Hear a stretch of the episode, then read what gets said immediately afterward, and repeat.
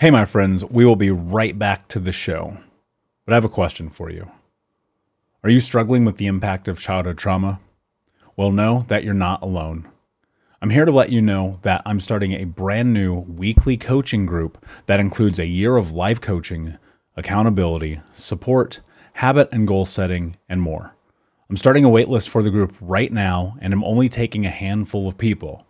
And I'll let you know that through this personalized coaching, we'll work together to help you understand how your childhood trauma has shaped your beliefs, behaviors, emotions, and will help you create a roadmap for healing and growth. Right now, you can schedule an absolutely free coaching session with me and get put on the wait list if you go to thinkunbroken.com.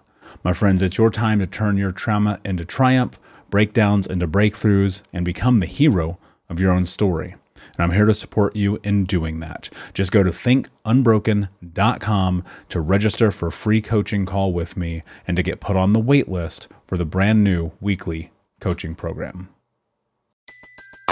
Everybody in your crew identifies as either Big Mac burger, McNuggets, or McCrispy sandwich, but you're the Filet-O-Fish sandwich all day.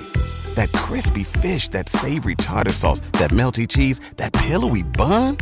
Yeah, you get it every time. And if you love the Filet-O-Fish, right now you can catch two of the classics you love for just $6. Limited time only. Price and participation may vary. Cannot be combined with any other offer. Single item at regular price. Ba da ba ba ba. Hey, my friends, we will be right back to the show. But I have a question for you. Are you struggling with the impact of childhood trauma? Well, know that you're not alone.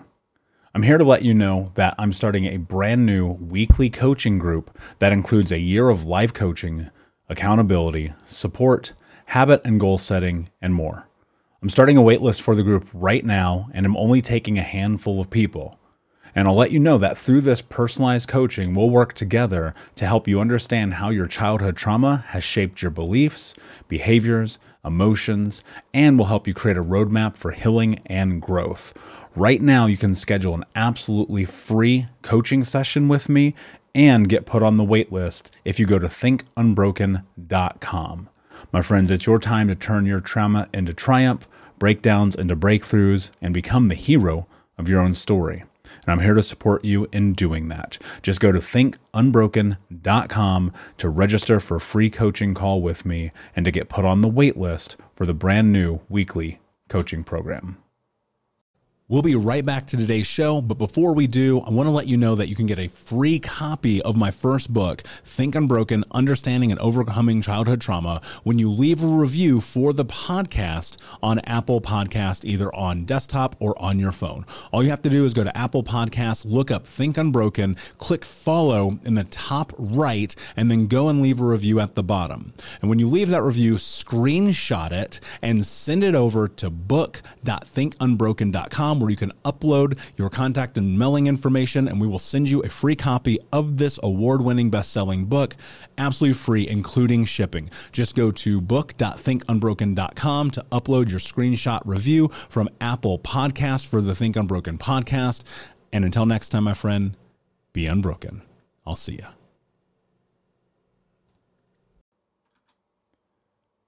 Hey, my friends, we will be right back to the show. But I have a question for you. Are you struggling with the impact of childhood trauma? Well, know that you're not alone. I'm here to let you know that I'm starting a brand new weekly coaching group that includes a year of live coaching, accountability, support, habit and goal setting, and more. I'm starting a waitlist for the group right now, and I'm only taking a handful of people. And I'll let you know that through this personalized coaching, we'll work together to help you understand how your childhood trauma has shaped your beliefs, behaviors, emotions, and will help you create a roadmap for healing and growth.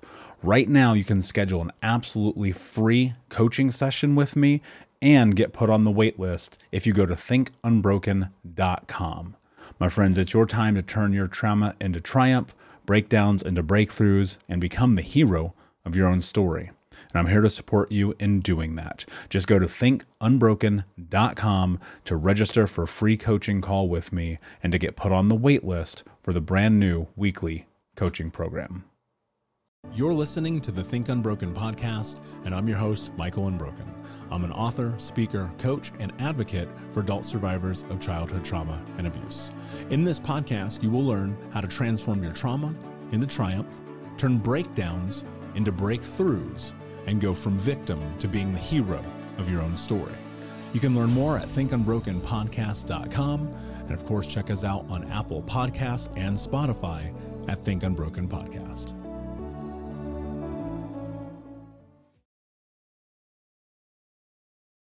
Hey, what's up, Unbroken Nation? Hope that you're doing well wherever you are in the world today. I'm very excited to be back with you with another episode with my guest and friend, Dr. Ellen Vora, who is a board certified psychiatrist, acupuncturist, and yoga teacher, and the author of The Anatomy of Anxiety.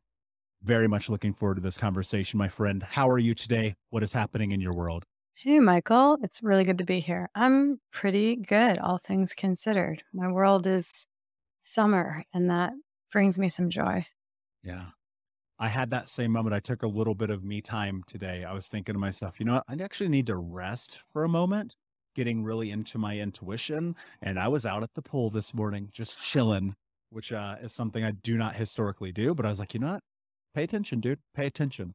Um, so I, I, would love to start the conversation. There's so many different arenas of expertise that you have that I wanted to make the most about this time together in in a way that I think will be very very beneficial for those listening. Um, and I actually I'm going to start maybe places most people don't start with you, and I want to talk about GABA. to me, see nobody ever does that, do they? I I want to start here because when I understood the science and the research behind GABA, it forever changed my life. And I think it is the untold hero of mental health. Okay. I thought you'd never ask. I really, I have never been, had a podcast kicked off with GABA. I'm so for this conversation. Here's the thing we are talking about serotonin. That's the neurotransmitter that gets all the airtime. We know about serotonin with depression. We know that 95% of it is in the gut. And we kind of start to recognize that's why the gut is the second brain. And we're talking about serotonin. GABA is this absolutely, you know, background character. It never comes up. Uh, it stands for gamma aminobutyric acid. And it's a neurotransmitter we need to be talking about. It is our ready for the sciencey speak. Yes. Primary, yeah, right. It's our primary inhibitory neurotransmitter of the central nervous system, which translation is it's the one that calms us down. It can pull us out of an anxiety spiral. It can allow us access to that feeling of, I'm okay, I'm calm. And um, it's an endangered species in modern life. There's a lot about the way we're living our lives that compromise our ability to have healthy GABA functioning. One big piece of this is actually the health of our digestive tracts. So, just like the gut matters for serotonin, the gut also matters for GABA. And there are particular Bacteroides species of gut bacteria that are involved with making GABA, and we're missing it. Um, we take antibiotics, we don't eat fermented foods, and we just don't have the bacteria to make enough GABA. So it's part of the reason we're so anxious is that we're just not making enough GABA. But this other conversation that's way less fun is that there are certain lifestyle habits like our relationship to alcohol and even medications like the benzodiazepines, which are things like Xanax and Valium and Ativan, Klonopin. These also compromise our GABA functioning in the long term. And so we have to look at these things. We look at anxiety just sort of at, as an issue in and of itself. We think it's a genetic chemical imbalance. We forget that sometimes it's a downstream effect of other things contributing to imbalance. And alcohol, chronic alcohol use over time, is systematically impairing our GABA functioning and leaving us anxious in the short term, but also in a cumulative way in the long term. What is the role exactly that that GABA plays just in the general scope of mental health? Well, I think it relates to conditions like generalized anxiety disorder, panic disorder. It's basically our neurotransmitter that helps us feel calm. And when a, a lot of problems in the brain are not sort of, it's like when you think about Parkinson's disease with that extra tremulousness and movement, We think there must be something added to that picture that's adding those movements, but it's actually something taken away in the brain. It's kind of the inhibitory signal has been removed. And therefore, the body at baseline, underneath that inhibitory signal, is tremulous, is making all these little micro movements. Similarly, with anxiety, we are wired for survival. And there's a lot of anxious, anticipatory, future tripping, hypervigilant thoughts. And GABA is our inhibitory signal that can talk us off the ledge, that can tell us, you know what, in this moment, it's unlikely that a leopard is coming around the corner. So we have all of this hypervigilance, and GABA can help soothe us and ground us and reassure us that we're okay in this moment. And if we're missing that inhibitory signal, we can have a lot of unnecessary anxiety. Yeah. And so when you are deep into coffee or alcohol or tobacco, or I imagine the vast majority of processed foods, I would imagine that that inhibitory factor is then is taken away from you, right? And at least to some extent, would that be correct? Yeah, I mean, each of these I think has an impact on anxiety, but all for slightly different reasons. Some of them by way of GABA, some of them for entirely different reasons. So then when you factor in GABA and looking at, all right, we understand that this can play a role in helping to reduce anxiety or anxiousness or stress or whatever various things may come along with it.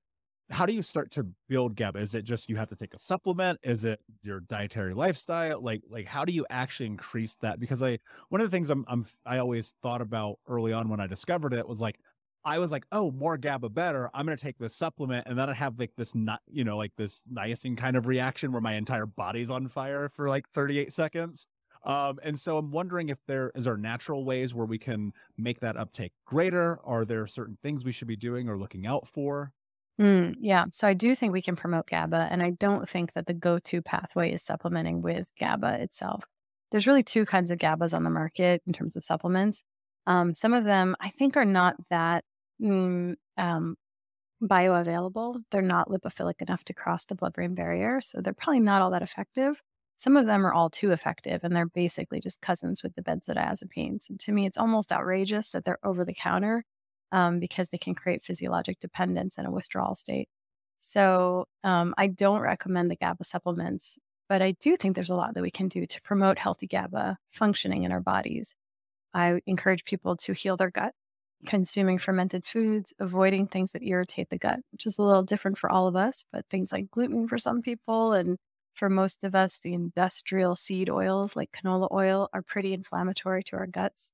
And then making sure that we're actually resting enough that our digestive tract can heal and can function properly. And then throw in a squatty potty, which I think just helps all of us with our digestive health. And there's a lot that you can do nutritionally. GABA is you know, it's it's a material that our body has to build and it requires the building blocks for that. We get that from our food, our vitamins and minerals and nutrients. So the more you can eat a nutrient dense diet with a diverse, you know, you're drawing on lots of different nutrient dense foods, that sets your body up to build healthy GABA. And the last piece is I really do think we play a role in how we're signaling our body whether what tone to strike. And when we are living in a hustle, grinding, go, go, go lifestyle, we're pretty much telling our brain that we're not valuing this inhibitory signal. But when we value leisure, when we rest, when we take that cue to go to the pool in the morning or practice yoga or breath work or meditation, or even just like getting craniosacral therapy or Reiki or doing a progressive muscle relaxation, all of this is kind of like doing going to the gym for GABA. We're practicing that inhibitory signal and that relaxation response in the body. Yeah, that makes a lot of sense. But I, I feel like, and this was my journey, right? And I've, I've heard you mention things like SIBO and C. diff previously, both of which I've had, luckily. Uh, and had to go through this whole process of gut healing, a few FMTs, blah, blah, blah, so on and so forth and, and then getting to this place where finally, because of some supplementation, a lot of working with MDs and, and functional medicine doctors, I've been able to get on the right path. And, and gut health now has become more of a center focus in this conversation around anxiety, around, you know, depression, around mental health issues and ailments. But why is that? Like, where does this conversation come from and why is it so important?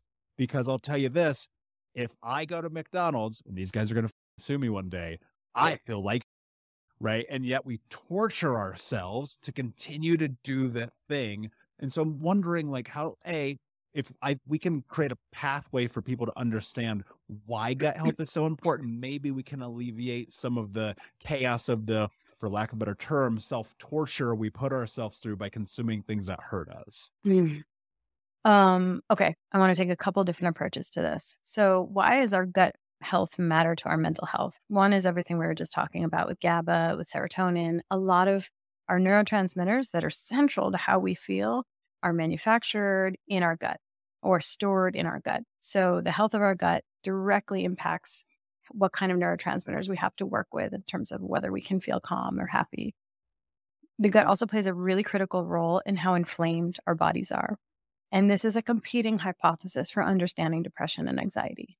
We have all been indoctrinated with what's called the monoamine hypothesis of depression to think about it as our mood disorders are a genetic chemical imbalance. Your genes determine what your serotonin functioning is like, and therefore you just have this destiny of depression. And while there's validity to that hypothesis, it's not the whole story. And in many ways, it's our least hopeful story about mental health. And a competing hypothesis is what's called the inflammatory or cytokine hypothesis of depression that understands that sometimes a depressed brain is really just an inflamed brain. And it's actually an adaptive response to inflammation. If you're inflamed on the proverbial savannah of evolution, you drank the wrong pond water, you have an acute infection, and it's adaptive to want to socially isolate and retreat to your cave and rest until your immune system can get a foothold on that infection adaptive response in those circumstances. But in modern life, where we're all walking around in a chronic low grade state of inflammation from our processed foods and our compromised gut floras, then we are in a chronic low grade state of this sick response, which happens to look a lot like what we call depression. So, when our gut is unwell, when we lack a diverse ecosystem of beneficial bacteria, when we have leaky gut, this is very provocative to our immune system. It's discalibrating our immune system, and our body ends up inflamed, our brain ends up inflamed, and then we don't feel good. But to me, the last piece of this conversation is about the two way street of communication between the brain and the gut. And culturally, we're now beginning to appreciate our brain talks to our gut. We know that if we're anxious, if we're stressed, we might have IBS symptoms, we might have nervous diarrhea. But what we have to increasingly appreciate is that the gut is also talking back to the brain. So if our gut is healthy, it can send a memo everything's copacetic down here. Go have a great day. And if we're inflamed, if we've decimated our gut flora from a course of antibiotics, if we're eating something we don't tolerate, our gut is going to send a really different message up to our brain. It's going to say, feel uneasy, feel anxious, so that you'll rest, so that you'll make different choices, so the gut can heal. And so a lot of us are going through our lives feeling chronically unwell simply because our gut is so unhealthy. So we cannot overlook it. It's very hard to have good mental health if you don't have good gut health. Truth. You know, I, I remember being in the the crux of dealing with SIBO and just being like, I cannot focus on literally anything. I cannot function. I cannot operate. I cannot do anything but this. And and it took up a couple of years of my life yeah. just really trying to figure this out and understand it. And it wasn't until I did a methane test when someone was like, "Oh, I think I have the solution here," that that things started to change. And then I went the elemental diet route for 21 days and I learned a lot about the capacity I have to push myself through discomfort. And you know, you you said something and I, I had written a note here that I really, really love. And I think it actually plays a role in this conversation. You said we need wounds because it expands our capacity to heal. And and I think that so much of that comes from the willingness to just look internally and understand the truth about where we're at and not run from it and not hide from it and not suffer like not suffer the stuffing it down. And so I'm wondering when you said that, what did you mean? And if you could expound on it a bit. So can you remind me where this might be edited out in, post production? But what can you give me some context because I don't remember that line. Yeah, it was it was a conversation that you were actually having with one of our mutual friends, Lewis Howes. Ah. And, and you were talking specifically about his journey with his childhood experience, and then now looking at it and and changing the way that he operates in the world and relationships, particularly. And, and what you said is we need wounds. And I think you were in the trauma space in this conversation. Yeah. You said we need wounds because it expands our capacity to heal. Yeah. That so, triggers the memory, hopefully. Hopefully. So here's what I think about that. I think that what are we doing here as humans? Like, what really is this? What is existence? You know, who really knows? It does feel to me that it centers on some level around our relationships with each other and our ability to shift from a place of fear and separation to one of love and trust and connection. And I saw this meme recently that really made me laugh and it was like a picture of God and it and it was somebody being like everything happens for a reason, which is this cliched spiritual bypass, right? And then God responds, a reason that you make up after the thing happened. And that resonates for me, partly because I'm, you feel called out, but I'm kind of like, yeah, exactly. Like, I think that there is value to making meaning out of the unfoldings of our lives. And it's not to say like this was all preordained, this was as it was meant to be. It's certainly not the spiritual bypass of like, oh, I'm uncomfortable with this thing that you've been through, but you know, everything happens for a reason to kind of make my own discomfort go away.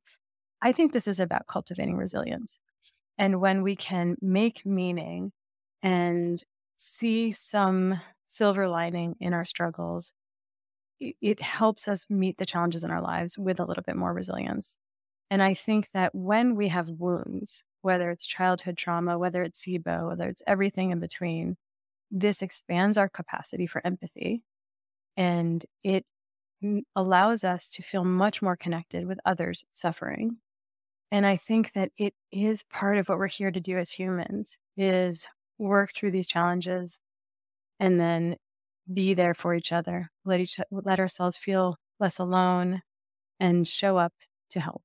And I think that, I mean, I think about my body is sort of this vessel that feels related to my vocation. Like I'm a precious, precious snowflake with all kinds of sensitivities. And I was quick to burn out and I was quick to be broken by the various poisons of modern life. And I think it's actually really helped me help others. And if I were somehow just like could eat anything and could um, have healthy digestion without any extra effort, I'm not sure I'd be so good at my job. And I think it's really helpful that I I am a canary in the modern coal mine, and I and I know all the ways that our modern world poisons us. And I think it helps me show up and help others.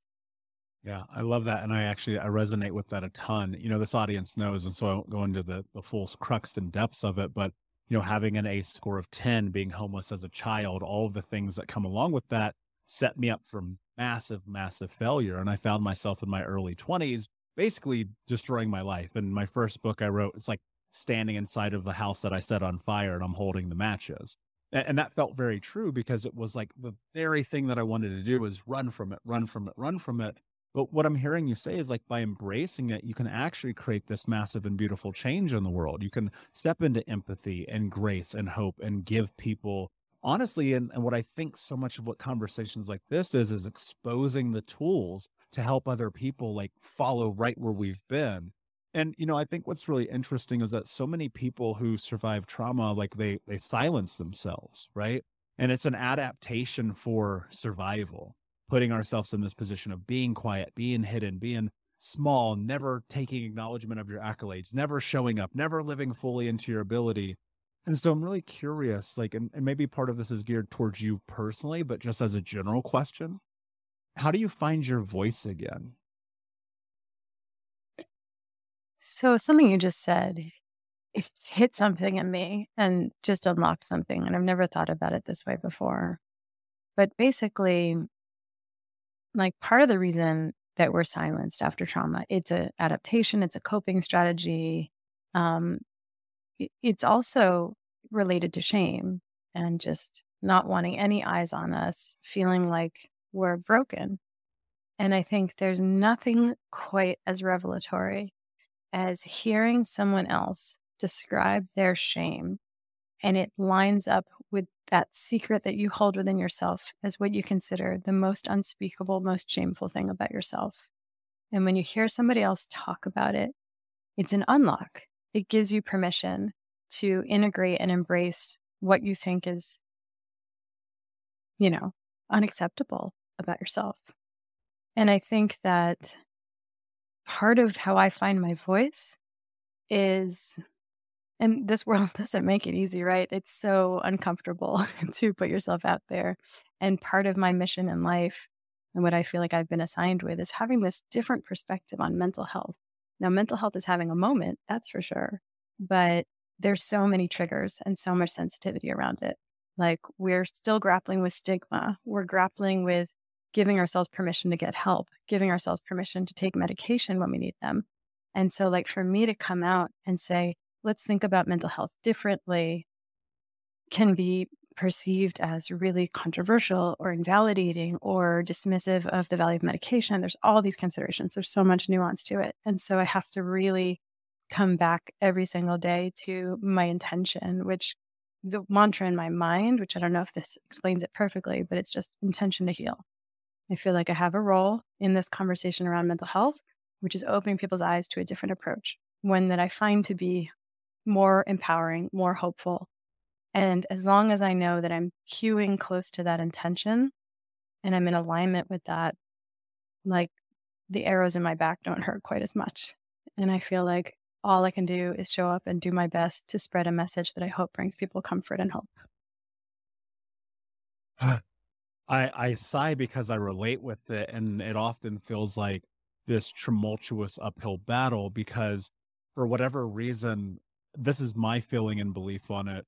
With the conversation around mental health right now, it's almost so incredibly dogmatic that if you push against the grain, it's like you're going to get canceled. People are not going to like you. They're going to say that you have no right talking about these things.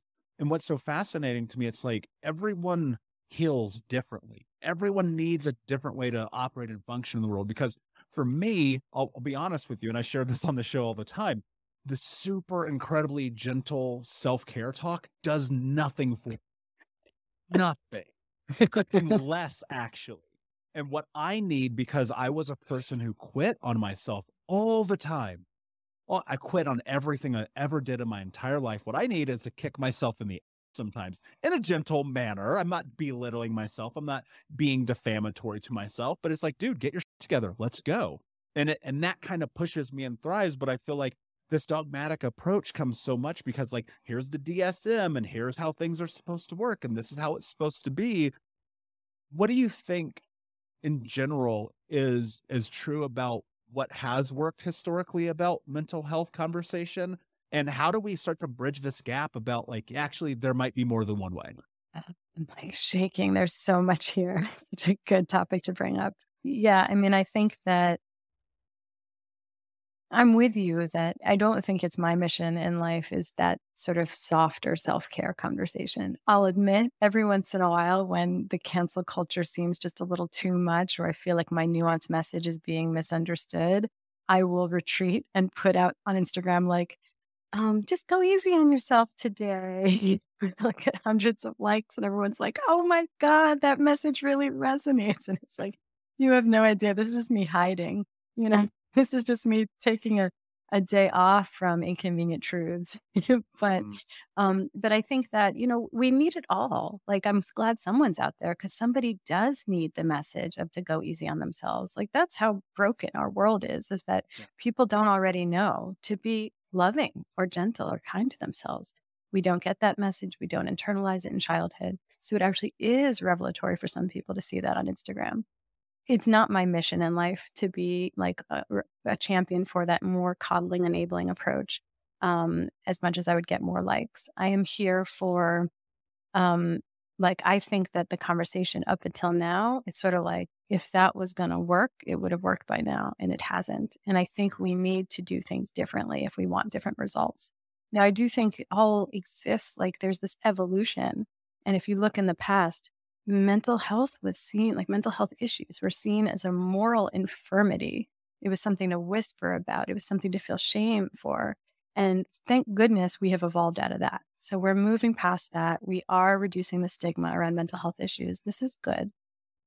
And then part of what's happened, and I think it was a really well intentioned movement, was to do the disease model of mental health to say, hey, depression is no different than diabetes You wouldn't feel ashamed for taking medication for diabetes, so you don't need to feel ashamed for taking medication for, for depression. The spirit of that is something I'm really in alignment with. I don't think anyone should feel shame for anything, let alone for depression. But I do actually think it's different than diabetes, not in a shameful way. But I think that diabetes is a little bit more mechanical. Depression has mechanical aspects, but it also has psychospiritual aspects. And oftentimes, you know, even what we're calling depression as if it's a diagnosis is a it's a real misunderstanding. I think of depression as a symptom. It's not a diagnosis, it's a symptom. It's the body communicating, hey, something's out of balance here. And to me, it's just the beginning of the inquiry. That's when we roll up our sleeves and start investigating what's out of balance. Is it genetic? Is it epigenetic? Is it childhood trauma? Is it something in the physical body? Inflammation, micronutrient deficiencies, chronic sleep deprivation, poor gut health, hormonal imbalance, a thyroid condition masquerading as depression. It can be all of these different physical states of imbalance. And then you want to identify that and address it on the level of the physical body. And sometimes it's the body communicating, I have a fundamental human need that's going unmet.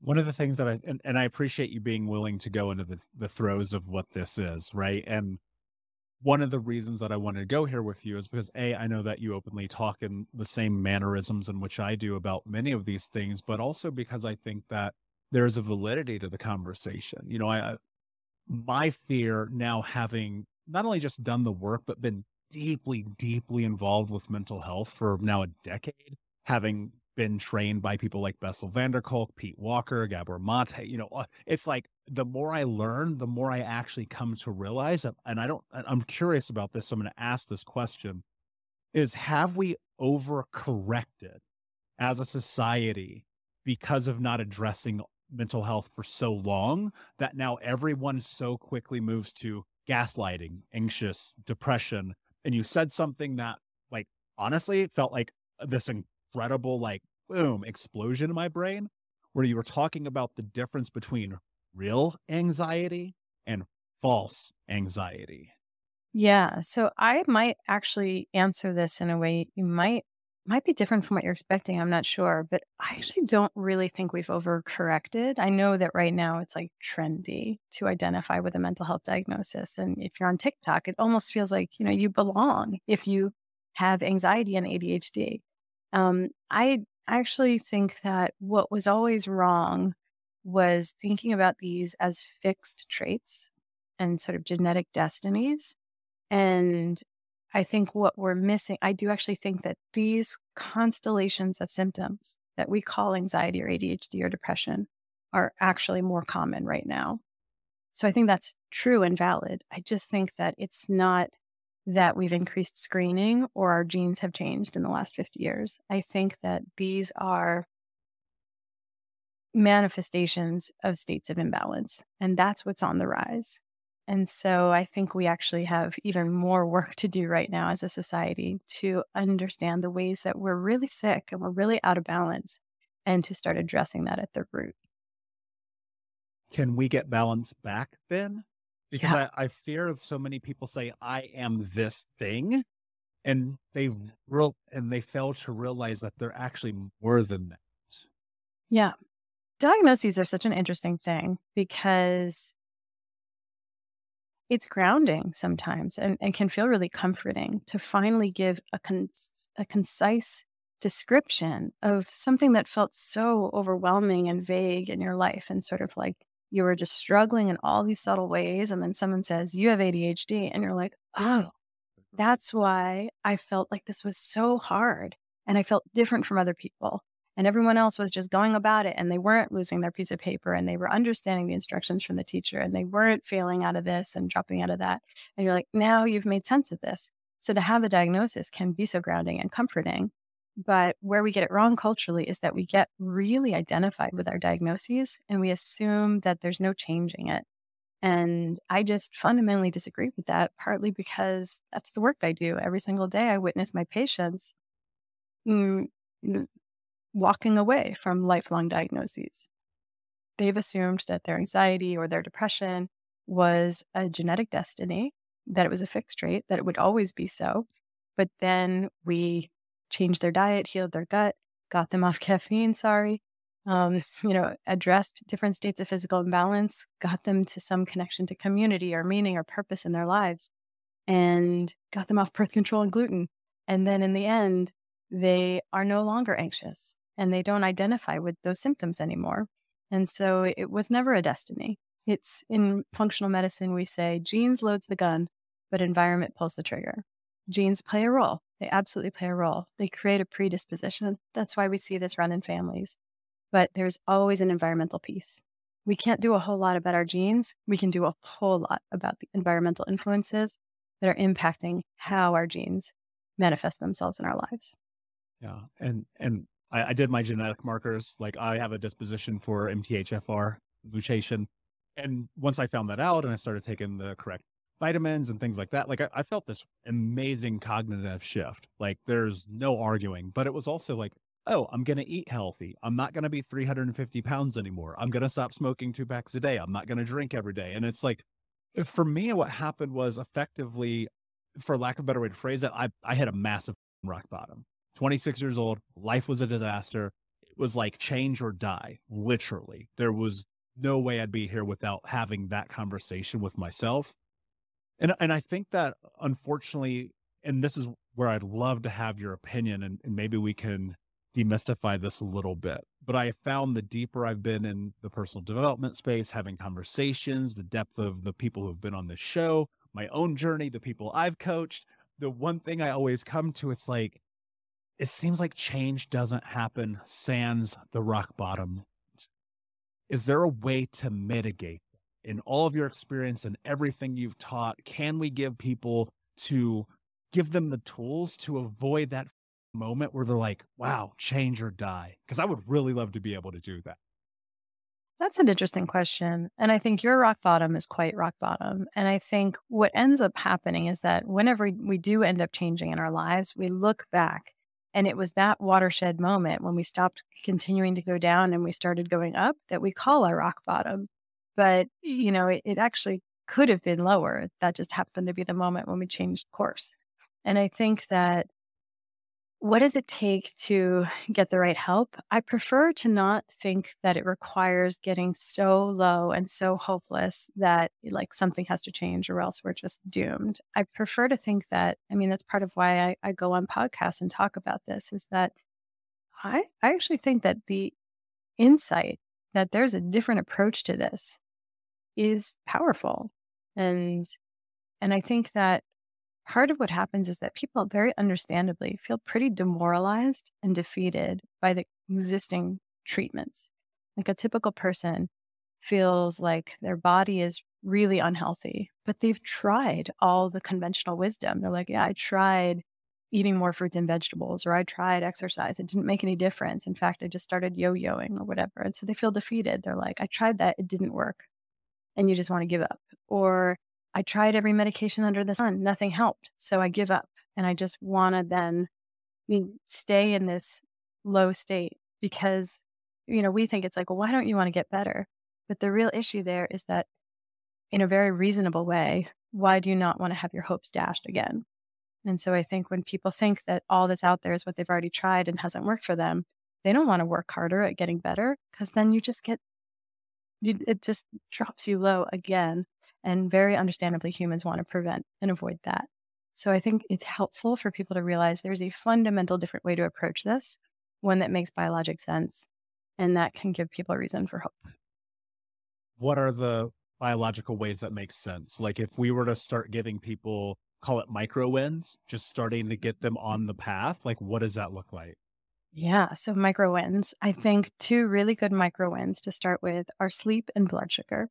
So, with sleep, every single mental health struggle under the sun is improved by better sleep. And in modern life, why? Um, a lot happens while we sleep. Most of all, I mean, certainly a rest, it's a restoration in our brain. It's also when our glymphatic system does all of the cleanup in the brain. So we might be familiar with our lymphatic system. That's our series of vessels throughout our body that's removing waste. It's collecting it, it's bringing it to the kidneys or the sweat glands. It's helping us get rid of metabolic waste and toxins. And the brain also has a lymphatic system of its own. It's called the glymphatic system. And it happens to do its job at night. It's kind of nocturnal. And this makes sense. You don't want the garbage trucks going around the alleyways of the city during working business hours when there's a lot of commerce and you know traffic you want the garbage trucks to go around in the middle of the night when the alleyways are clear and there's no real bustling activity happening. So that's how it works in the brain. And so if we are getting on a chronic basis inadequate sleep then it's almost like the garbage trucks only ever got to do half their job every single night. And there's an accumulation of tau proteins, oligomers, the same things that are the residue that builds up in brains of Alzheimer's patients. And this can build up if we're not clearing it out every night. So it impacts our functioning. It impacts, like any brain that's not functioning optimally, is a person who's not feeling optimal mental health. And so we need to sleep better. Modern life makes it really hard to sleep well. We have, most of all, a really disrupted circadian rhythm from our light cues and the whole sleep wake cycle or circadian rhythm. It's cued by light. And this is actually a really brilliant design because if you're on the proverbial savannah of evolution, then if it's daytime, it's by definition light out. And if it's nighttime, it's by definition dark out. So to use that to cue our hormones to make us awake during the day and sleepy at night was like a brilliant design. And I don't blame evolution for not anticipating the plot twist, which was that we were going to invent the light bulb and eventually Netflix and eventually Tiger King, and then no one's going to sleep anymore. yeah, right. Benjamin Franklin. So it's like, I think that what happens is we um, we're indoors during the day, not getting sunshine into our eyeballs, and then at night when we should be in darkness with only the moon and fire, we're surrounded by a psychedelic light show of laptops and phone screens and overhead lighting and light pollution. And so we're never getting that cue to secrete melatonin and get sleepy. So fixing people's light cues, sunshine into their eyeballs first thing in the morning, blue blocking glasses from sunset until bedtime is a really great way to set them up for better sleep and then protect their mental health overall. So, Blood, yeah, go ahead. No, please. I was going to say, so we have micro win number one, get yeah. your sleep in check. Micro win number two, blood sugar. Yeah, so blood sugar. So in our modern environment, we're living with this diet that's built on a foundation of refined carbohydrates and coffee drinks that are secretly milkshakes and then rosé all day. And here we are on a blood sugar roller coaster. So when our blood sugar spikes, insulin chases it, and our blood sugar crashes. And at that point, our body responds by secreting our stress hormones, cortisol, adrenaline, that's the design. That's what cues the liver to break down the storage of starch that it keeps so we can restore normal blood sugar. Our organs don't fail. We live to see another day. It's a decent design. It's good that we have these checks and balances. But it has as the side effect a five alarm fire of a stress response in the body. And so just because our blood sugar crashes, we are in all of these unnecessary stress responses that feel identical to anxiety or even panic or feeling easily overwhelmed. And so this is causing untold amounts of unnecessary suffering, and it's preventable. And there's the definitive solution, which is a blood sugar stabilizing diet, which for some people feels like an exciting, empowering way to go forth and support their mental health. For someone else, that feels daunting. And they're just like, it's too much of a departure from skipping breakfast and then having a pastry and then nachos for dinner. And so if it feels overwhelming, there's a hack that has helped a lot of my patients, which is to simply take a spoonful of something like almond butter. And you might do it an hour or two before your typical blood sugar crash. So if you are hunting for cookies at three in the afternoon or picking a fight with your partner at 5 p.m. or waking up throughout the middle of the night, those are probably your blood sugar crash times. And you might take a spoonful an hour or two before that. And it gives you the safety net of stable blood sugar that will blunt a blood sugar crash. And then you don't have that unnecessary stress response. Yeah, I, I love both of those micro wins. And for me, they played a, a pivotal role in my life. Getting my circadian rhythms in control has helped me so much because now it's like by 9.30 i'm crashing and then i'm up at 5.15 5.30 like clockwork no alarm and i feel good right and i i think that's the part where there is there's a little bit of suffering first, right? In the beginning. And that holds true, I think, with whether it's sleep or sugar. And there's the word that comes to mind about this is taking control over your life. And I think one of the very difficult aspects that we have, I've I've had this idea sitting with me for probably about a year or so now, recognizing that at least for myself and my journey, believing and, and feeling inherently true that trauma and abuse, it's not like the scars and the cuts and the burns that we carry. You know, my, my mom cut my finger off when I was four years old. We were homeless. The list goes on and on. It was like, oh my God, actually, the thing that this is, it's a theft of identity. I've lost who I am and I've never had the safe space to discover that. And then it felt like when I was in the the throes of the chaos of my life, it was like actually what I'm doing is I'm hurting myself in the same way that they hurt me because it felt like that was the normative aspect of familiarity of life, of love, of pursuit of happiness, only coming to realize that in fact, self care is kind of doing the opposite. And so, what I, would love to know is what are your thoughts about people who are self harming in a way that isn't necessarily classified as self harm? Because I didn't realize like eating gummy bears and chocolate cake for dinner every night was like me hurting myself to make myself feel invisible because of forcing to be invisible in childhood. I know that's a very large loaded question, but mm. like, like where do you start with taking control back of your life in this? Oh, it's so hard. I really love what you said about this loss of identity with trauma, and, and I'll sort of add to that. I think it's um, it's a program in your brain of of being unworthy, and you know, part of what I consider my task as a parent of a six year old who just walked in the front door, so there'll be like some noise in the background now, is um, is like to to teach her how to self soothe. We're we're getting currently like a C plus on that one and um, to let her know she's a blessing, which is, you know, there's many ways to interpret that, but like for her to know that she's divine, inherently worthy of love, infinitely worthy of love. And for so many reasons, parents own unprocessed trauma, substance issues, mental health issues, a household that's been thrown a, cor- a curveball, systemic racism, marginalization of any sort. There's so many reasons why parents aren't able to show up good enough for their kids and it's not to blame them, right? Like if you try to blame, you just keep going back generation after generation after generation. And it's like we just keep carrying this forward. But I think that, um, but what ends up happening is that a child is internalizing, well, there must be some reason I'm not getting my needs met. There's some reason that I'm, you know, not being taught this message of how cherished I am. And so I think part of the story you tell yourself when you're traumatized is I'm unworthy of love. And and I think that that's part of what's so damaging. And so this idea of what do you do to take care of yourself? Part of it is a very willful, proactive choice to say I'm reclaiming my worthiness of love. And it's not like you can just snap your fingers and feel it and believe it. And I don't expect anyone to be able to easily switch over but you can talk to yourself about this and explore it and practice it. And my friend Kimberly, she's an author of an incredible book called Call of the Wild. She once posted on Instagram, she was doing the Wim Hof method where she was submerging herself in an ice bath and doing breath work. And she was like, Why am I doing this? Because I love myself. And for me, that's a mantra I come back to all the time. Anything we do, you want to ask yourself, Why am I doing this? And you want to make sure the answer is because I love myself. And a piece of chocolate cake can be either or.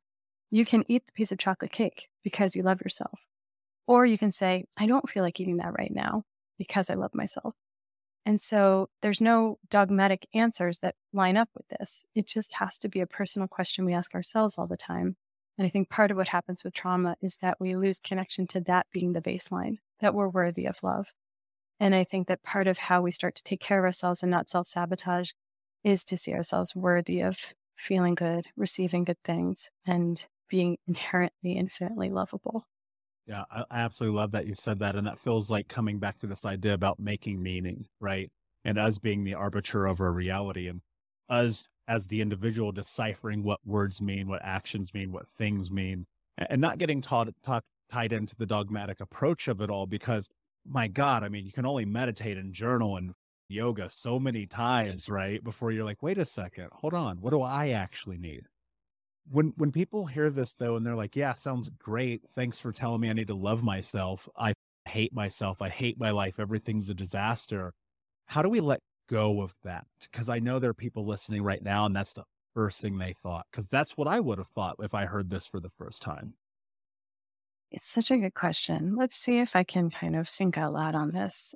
I I think this is tough. I think part of how we change from hating ourselves to loving ourselves is witnessing ourselves go through our lives with integrity and kindness. And I think the more we have that attitude, which is understandable, there's no blame here, right? If you've been deeply traumatized, if you've been kicked to the curb at every corner and juncture of your life, of course, there's so much hatred. But then it reinforces itself because we go through our lives spreading that hate and spreading the negativity. And then we witness ourselves doing that and we just further hate ourselves.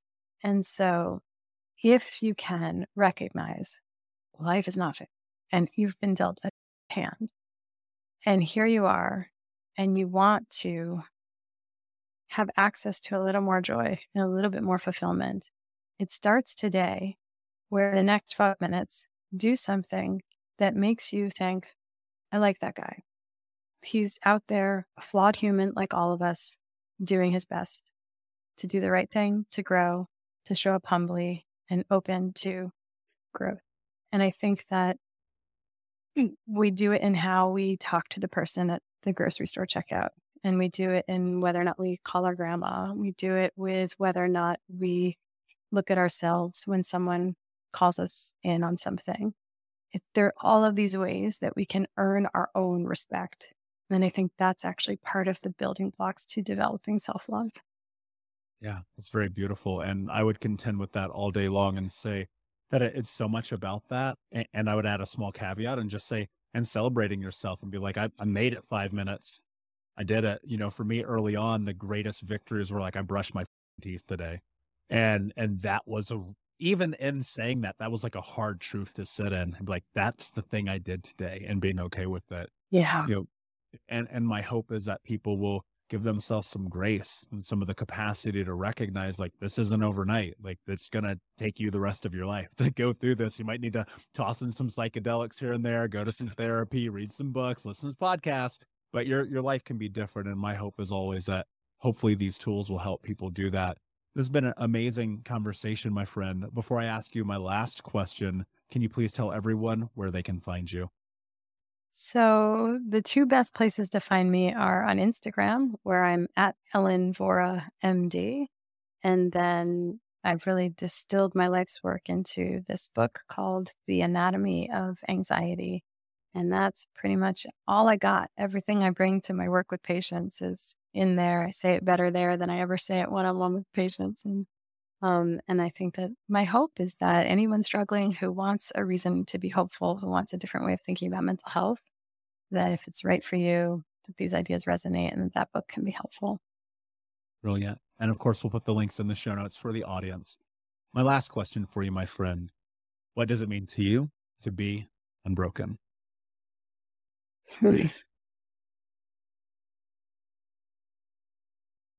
so much quiet space to be edited out in post production right now. You'd think I prepared.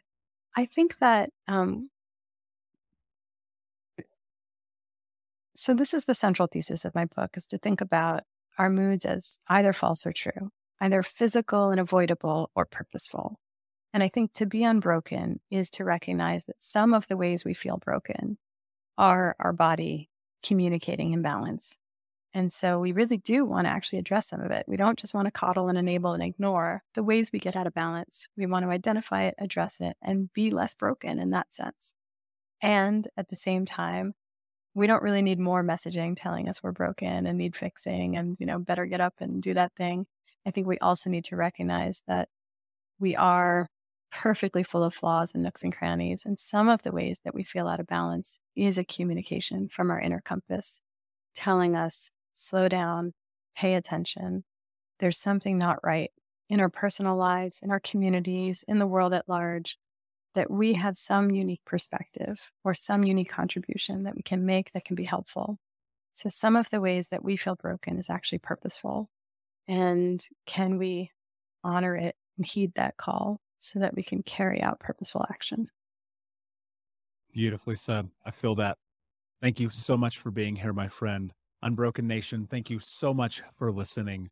Please like, subscribe, comment, share, tell a friend. And until next time, my friends, be unbroken. I'll see ya.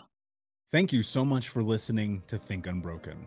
Please share this episode with someone who could use it and help us move forward in our mission of ending generational trauma in our lifetime.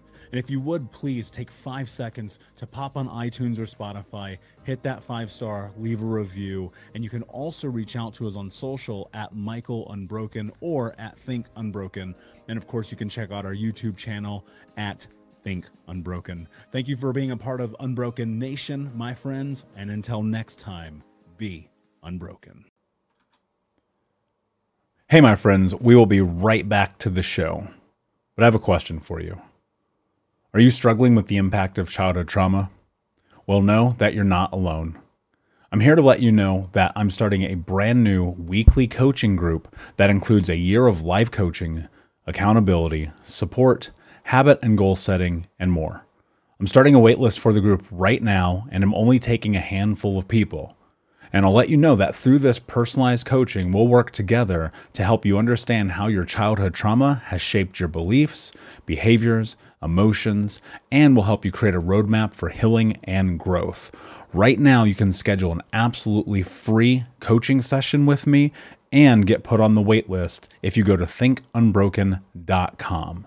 My friends, it's your time to turn your trauma into triumph, breakdowns into breakthroughs, and become the hero of your own story and I'm here to support you in doing that. Just go to thinkunbroken.com to register for a free coaching call with me and to get put on the wait list for the brand new weekly coaching program. Everybody in your crew identifies as either Big Mac Burger, McNuggets, or McCrispy Sandwich, but you're the filet fish Sandwich all day. That crispy fish, that savory tartar sauce, that melty cheese, that pillowy bun. Yeah, you get it every time. And if you love the Filet-O-Fish, right now you can catch two of the classics you love for just $6. Limited time only. Price and participation may vary. Cannot be combined with any other offer. Single item at regular price. Ba da ba ba ba.